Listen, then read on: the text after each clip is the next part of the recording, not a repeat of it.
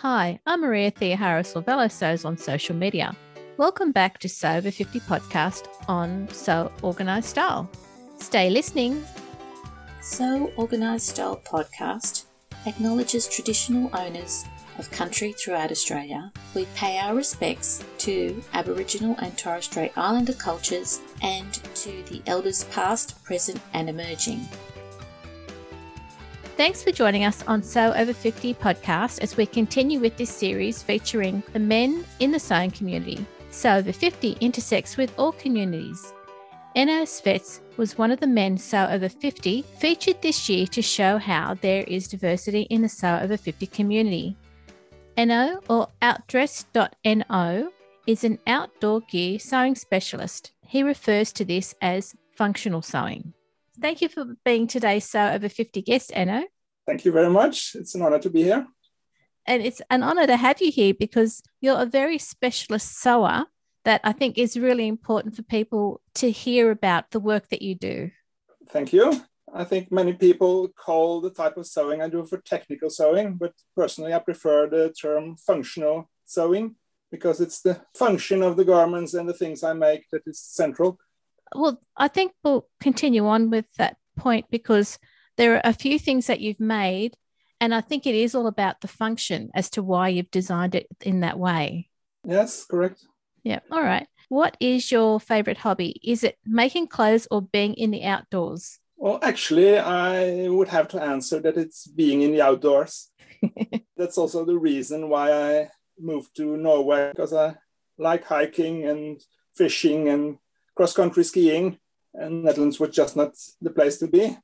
But being an engineer in my working life, I have always had kind of limited possibilities to use my creativity in my job. So I've always needed, on the one hand, the activity in the sports to be outside, and on the other hand, some means to use my creativity. And I've always made things like I've made surfing boards, bicycle, fishing rods, knives, loudspeakers, and sewing was just another way for me to be creative and make things that I have used for. But normally, when I've made things, mastered the skill, when I was finished with the project, I was finished with the whole deal and moved on and tried something new. But with sewing, I found out that there's so many things that you can make. You can make garments, you can make equipment, you can sew for yourself, for others. So it's kind of a skill that has lingered with me and developed. I've now been actively sewing for like seven, eight years, but I started long before that. There is actually a photo on your Instagram account of the, was it an anorak? It's an anorak, yes. That you made when you were 17. Yeah, that was, I think, the first sewing that I did. I was 17 and I just like discovered the outdoor life and camping and hiking and I was living in the Netherlands and had a friend that had this typical Scandinavian style cotton anorak. I found it a very interesting garment. It was not possible to buy it in the Netherlands. So then I went to my mother, who did some sewing, and asked her if she could make such a garment for me. But she was used to having patterns and she found this a bit too difficult but I was 17 and young and unafraid engineer to be. So I asked her and just show me how this machine works. Yeah. So she showed me the basics of the workings of the sewing machine, but she didn't have much confidence in my project. But I went on and drew a pattern from this anorak from my friend, studied all the details and tried to figure out how it was made. And then I sewed this anorak and actually it became pretty nice. Uh, and now, over 30 years later, I still own it and use it every now and then. And when I study it now, with my experience now, it's it's not perfect, but it has a lot of interesting details, like single welt pockets and top stitching and a lot of things that are kind of considered advanced sewing, but yes. I knew nothing about it, and I just made it then and figured out how it was done. So that was my first experience with sewing. I encourage listeners to go into Enno's Instagram account and go and find that anorak and look at the detail. It's actually quite good. Yeah.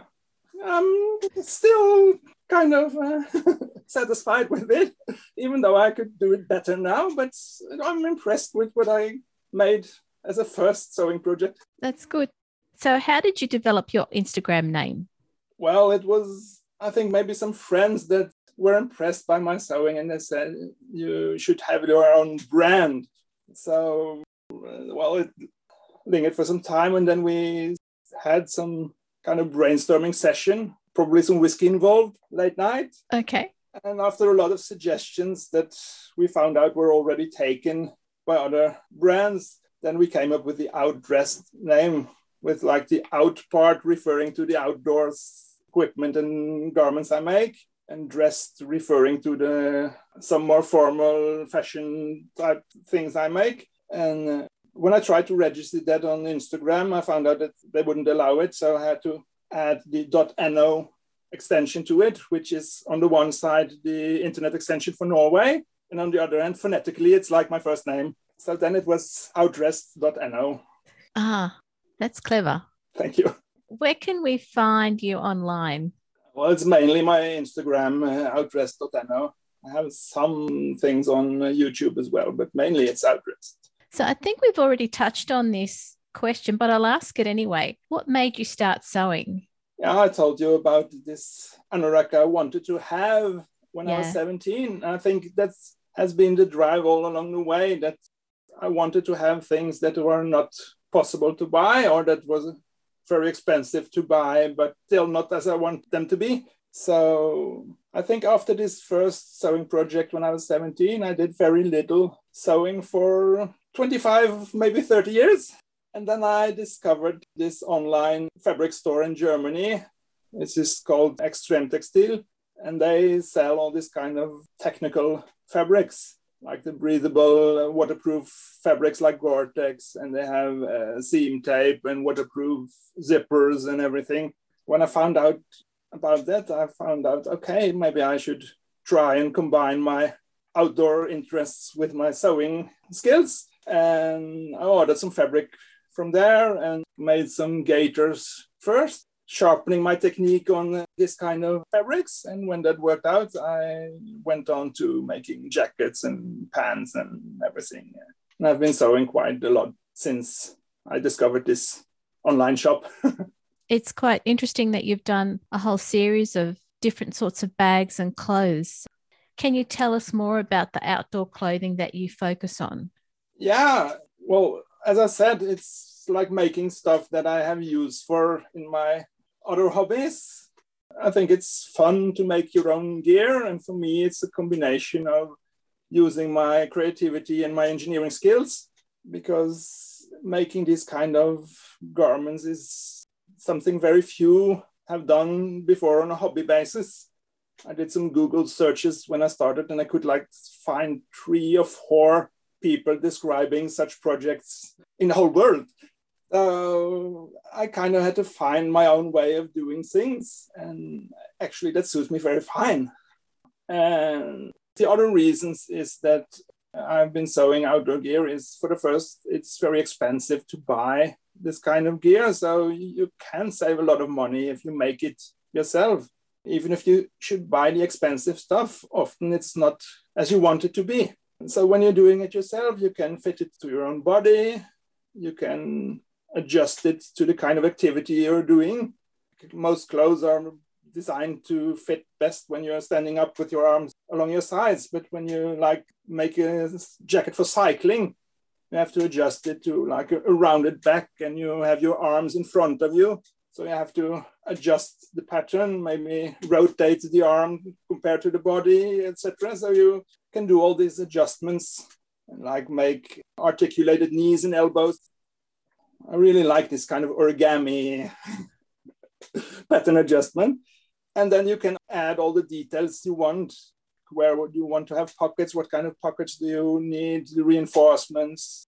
And last but not least, you can leave out all the things that you don't use. Because if you buy a jacket and it has six pockets and you only use three, why make the other three?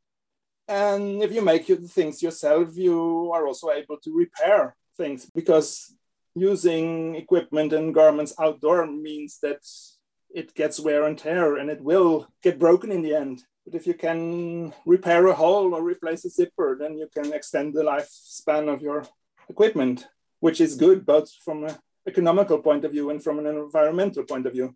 Yeah. So yeah, that's what have attracted me to this kind of sewing. I think the interesting example that people should look at is the kayaking outfit that you've recently made this year.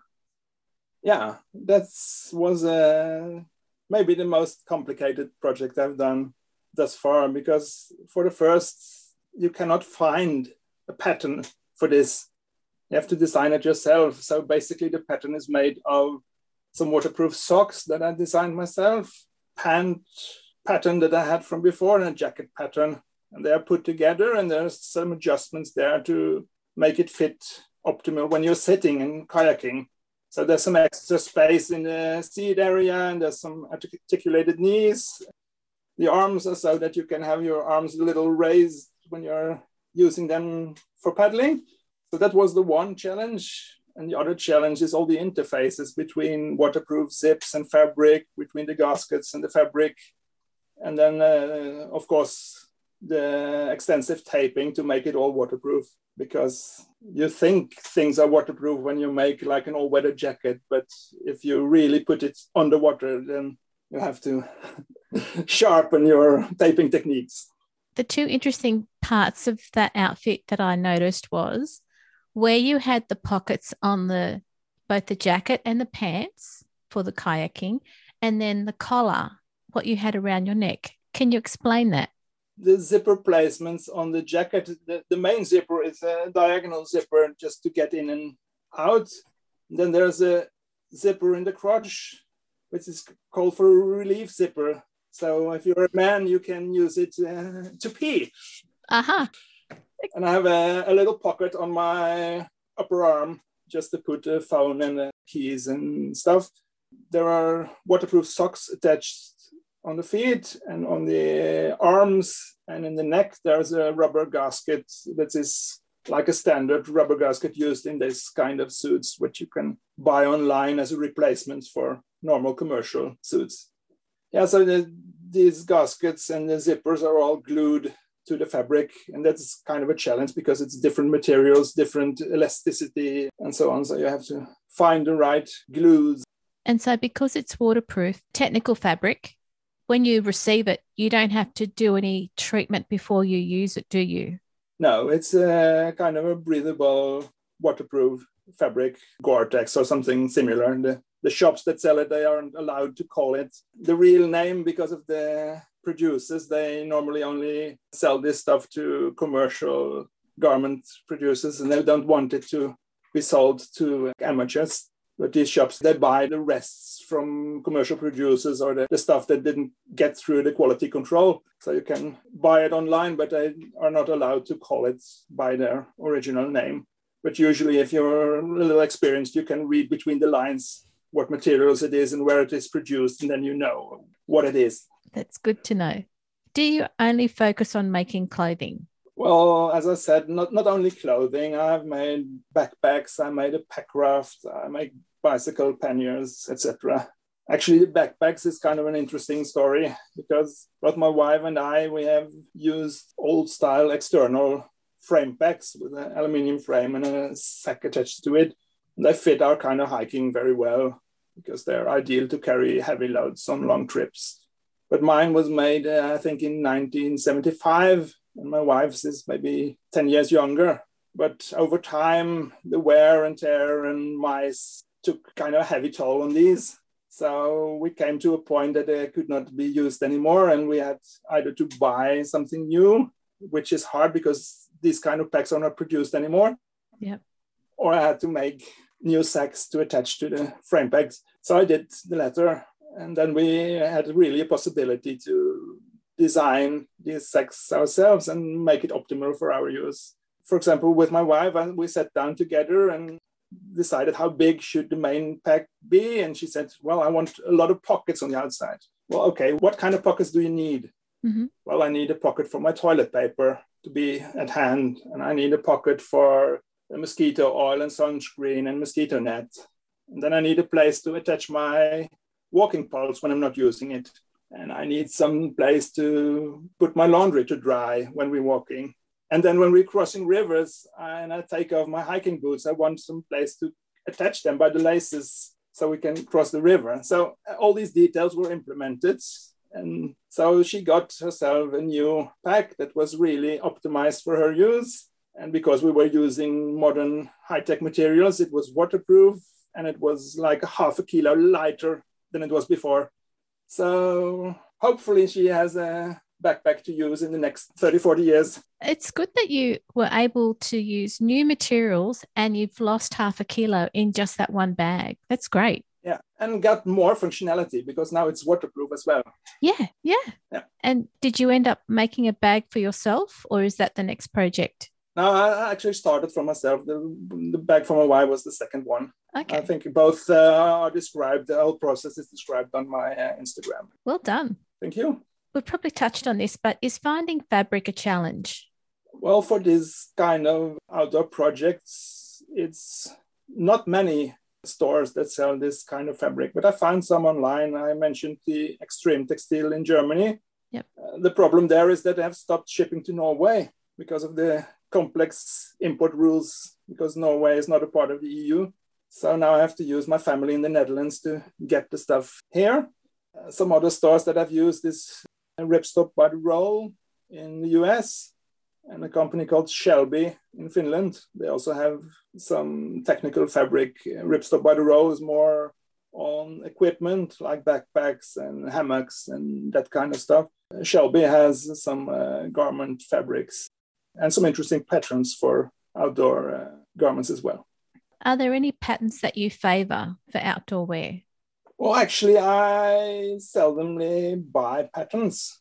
There are not so many patterns for outdoor wear to buy. As I said, Shelby has some, but there is a company called The Green Pepper that has some outdoor garments. I used some of them when I sew for others. But sewing for myself, I usually go to my wardrobe and find the garment I own that has the best fit and start copying that and adjusting it and putting the details in from there. And as I said, with the dry suit, there is just no pattern to buy to make such a thing. You have to make it yourself. And as for other, like more normal fashion type sewing that I've done a little as well, I found that there's actually very little variation in menswear patterns. Also, then you can buy a pattern, but you often have challenges with finding the right size, finding the right fit. And then I found it's it's easier to just find your best shirt in your cupboard and copy it and maybe adjust the fit, find another color, find other details. It's often easier than buying a pattern and then you probably have to sew muslin first to find the fit. If I copy the best shirt I have in my wardrobe, then I know it will fit. And I can uh, adjust if I want a more loose fit, I can add some ease or a more narrow fit, I can maybe add some darts or some. I think it's easier to go that way than to buy a pattern. That makes perfect sense. I noticed that one of the vests that you've got on your Instagram feed, it's a red vest. Yes, very pleased with that one.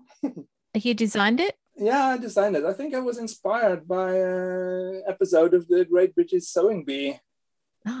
Maybe it was the Norwegian Sewing Bee. I'm not sure, but they had to make a man's vest with a clothing of their own choice. So then I took the basic, a basic man's vest pattern and just designed my own clothing in the front, which is uh, different from anything you can buy, probably. Yeah, it is. And it's very impressive. Thank you. What sewing techniques should people learn when they're sewing men's clothes? Well, the, the obvious answer maybe is that you should learn the, the basic techniques like making welt pockets, plackets, zip flies, and so. But from my own experience, I would rather say learn how to copy garments you like and that fit well. Learn how to draw patterns and to adjust patterns and study how the existing garments you have, how they are made take your best shirt and copy it and maybe add some other type of color find uh, some fun fabric then you end up with a really good garment and the techniques you will learn on the way. If you have the motivation and making something that you really want, then you, you learn. And if you don't find out, go to YouTube. Everything is on YouTube. Definitely. So, when did you discover the Sew Over 50 community? Not sure when it was, but I'm pretty sure that the first time I saw the hashtag being used was by Dwayne from Mainly Menswear. Yep. As I just turned 50 last September, I haven't been using it for so long.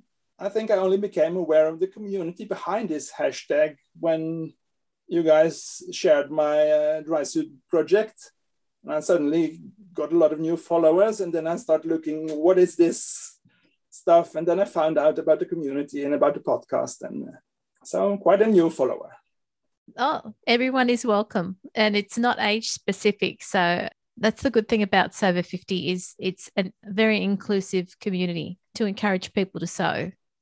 Yeah. And I find it quite interesting that there are not many guys that sew, but there are some quite interesting accounts on uh, Instagram that you can follow. And, and uh, Dwayne from Mainly Menswear, and there's Peter Lappin that has a lot of his male pattern boldness, I think is called. And you had uh, Wouter in your podcast uh, last time. So there are quite a few interesting accounts to follow.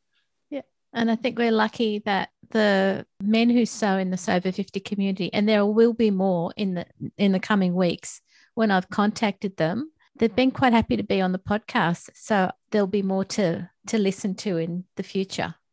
Yeah. And for us it's quite interesting to kind of be a part of this community. For, for me, I've never done any sewing course. For mostly, I sew on my own on my little sewing room, and the only contact I have with other people with similar interests is through the internet. Yeah. Through Instagram, through this kind of communities. It's good that you are able to find people who sew online and that they are there as a resource. Yeah, and that, way, internet is a very good possibility because you can find people all over the globe. Because if you have this kind of narrow interests, both the male and sewing combination and the, the outdoor sewing, it's there's not that many people that do it. And then being able to find them all over the world actually helps you to find your little community. So, what advice would you give listeners who are thinking of following you to make their own outdoor clothes? I think the best advice is find your motivation start with setting some goal of making something you really, really want, but that you cannot find in the shops. Maybe you have to start small and make some other stuff to get the skills to get there. But I think it really, really helps to have this motivation, this drive. Then it's much easier to learn new skills.